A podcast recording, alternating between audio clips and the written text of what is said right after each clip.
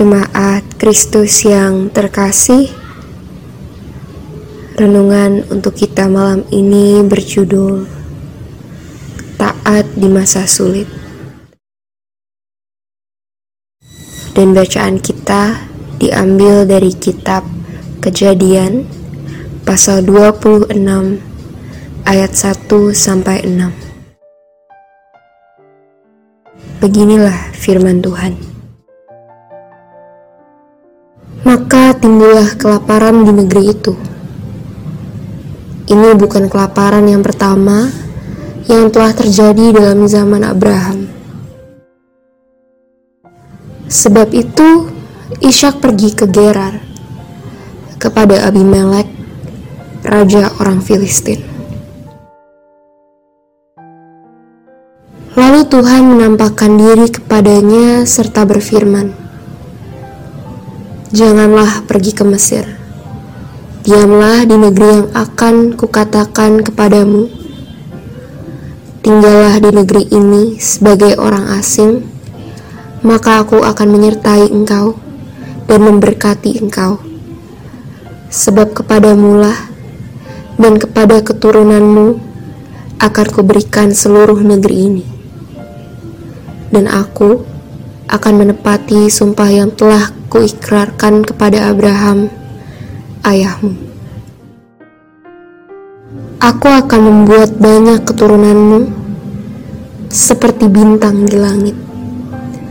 Aku akan memberikan kepada keturunanmu seluruh negeri ini, dan oleh keturunanmu, semua bangsa di bumi akan dapat berkat karena Abraham telah mendengarkan firmanku dan memelihara kewajiban kepadaku, yaitu segala perintah, ketetapan, dan hukumku.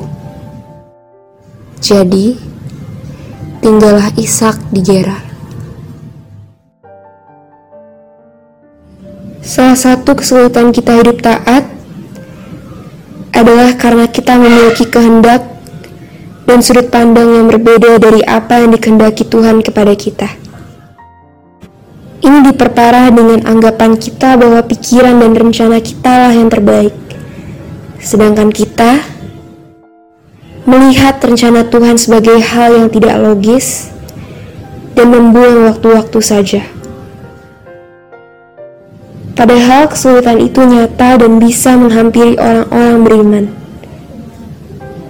Kita jangan sampai menganggap bahwa setelah menerima Kristus, maka semua masalah selesai. Dan kita tak perlu upaya untuk menjalani hidup. Mari kita melihat kesulitan yang dialami oleh Ishak. Ia benar-benar mengalami kesulitan dengan bencana kelaparan yang menghampiri dirinya dan orang di sekitarnya. Ia pun terkena dampaknya secara langsung bukan berarti saat ia percaya kepada Allah, maka ia tak mengalami kelaparan. Tetapi, ada satu hal yang menjadi pembeda bahwa Allah Ishak mendapatkan pertolongan dan petunjuk untuk hidupnya.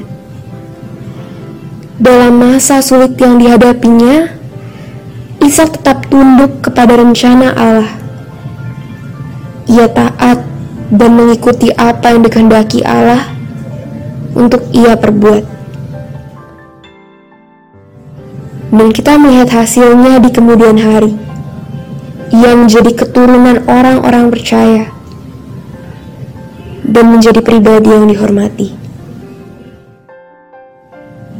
Pertanyaannya adalah, saat ini bergantung pada kita, apakah kita juga mau taat seperti Ishak? Bahkan di masa paling sulit dalam hidup kita.